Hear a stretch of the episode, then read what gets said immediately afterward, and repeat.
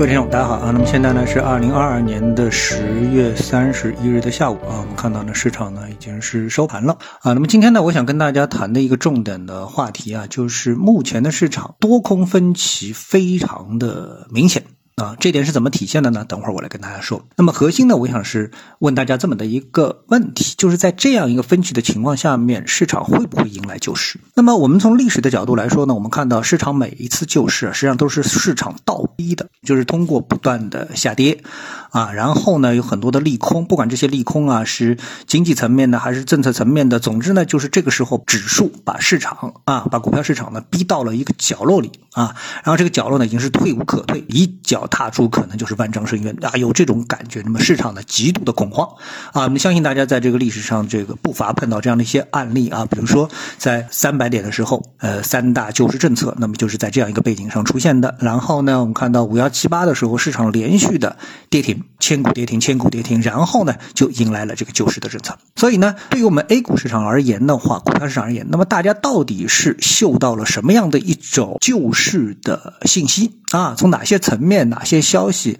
方面，我们大家最关心的是一个什么样的话题啊？最关心的是什么样的一种信息？由这种信息，哎，这个所透露出来的对于这个市场的一种拯救的信号，我觉得这个才是我们能够理解今天市场出现上涨的最核心的一个原因。那么，仅仅从指数的角度来说的话呢，那我觉得有很多啊，这个大家一种认知上的一种分歧。但是呢，我们知道有一个指数啊，叫什么指数呢？我今天特地把这个指数拿出来，可能很多投资者不关心这个指数，叫什么？叫同花顺全 A 指数。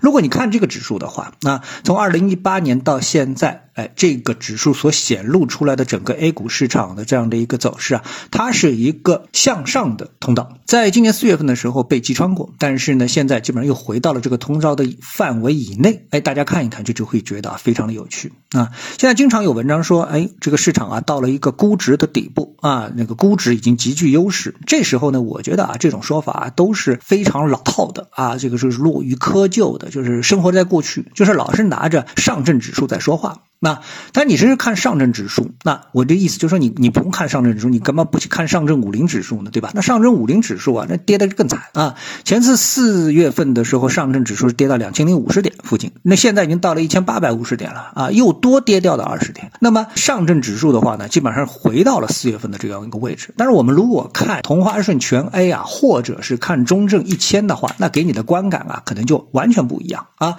比如说同花顺全四月份的时候，最低跌到九百。二十七点啊，记住这个数字啊，九百二十七点。那么现在这个数字是多少呢？是一千一百四十一点，对吧？那你减一减的话，多了多少？多了两百多点，多两百多点就相当于在九百二十七点的这个位置上多了百分之二十。也就是从四月份到现在，全 A 的一个统计结果是，我们的市场是涨了百分之二十多啊。那么这个有没有从你的账户的收益当中体现出来？那我觉得这个是一个非常重要的衡量你操作的这个标准，而不是以上证五零。以上证五零的话呢，你可能远远的已经是跑赢大盘了，对吧？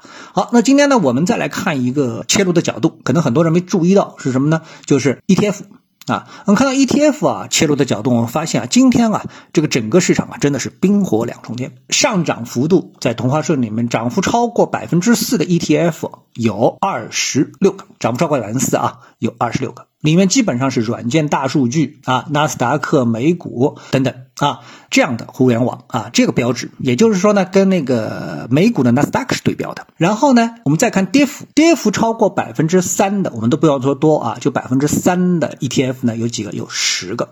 有什么呢？我们给大家看一下啊，房地产、中银证券、地产、国企等等。那你一听就知道了，哎，这些啊都是什么？都是权重股。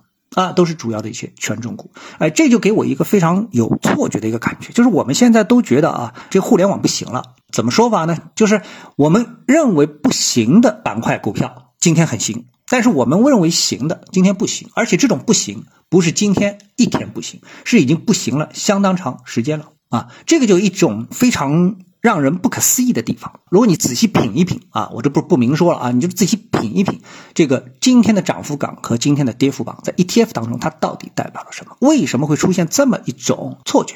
那这个呢，我觉得是啊，这个市场当中啊多空分歧最让人觉得不可思议的地方。而且今天呢，我们可以看到啊，市场利空非常多，比如说人民币又到了七点三啊，PMI 数据呢是又往下再走。啊，这个制造业数据啊还在往下走，对吧？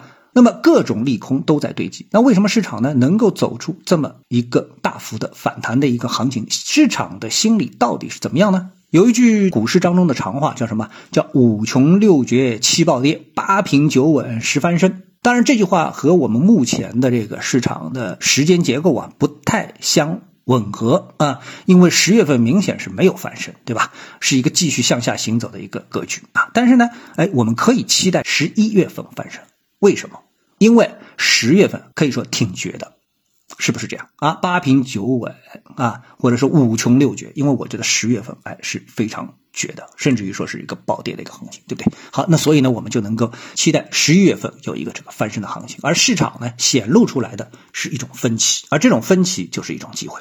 好，那么今天呢，我们就跟大家探讨一下，各位有什么想法或者是感受的话呢，欢迎在评论区里呢一起的交流，也希望各位呢是多多点赞、转发、订阅我的频道专辑啊。我们下期的节目时间再见。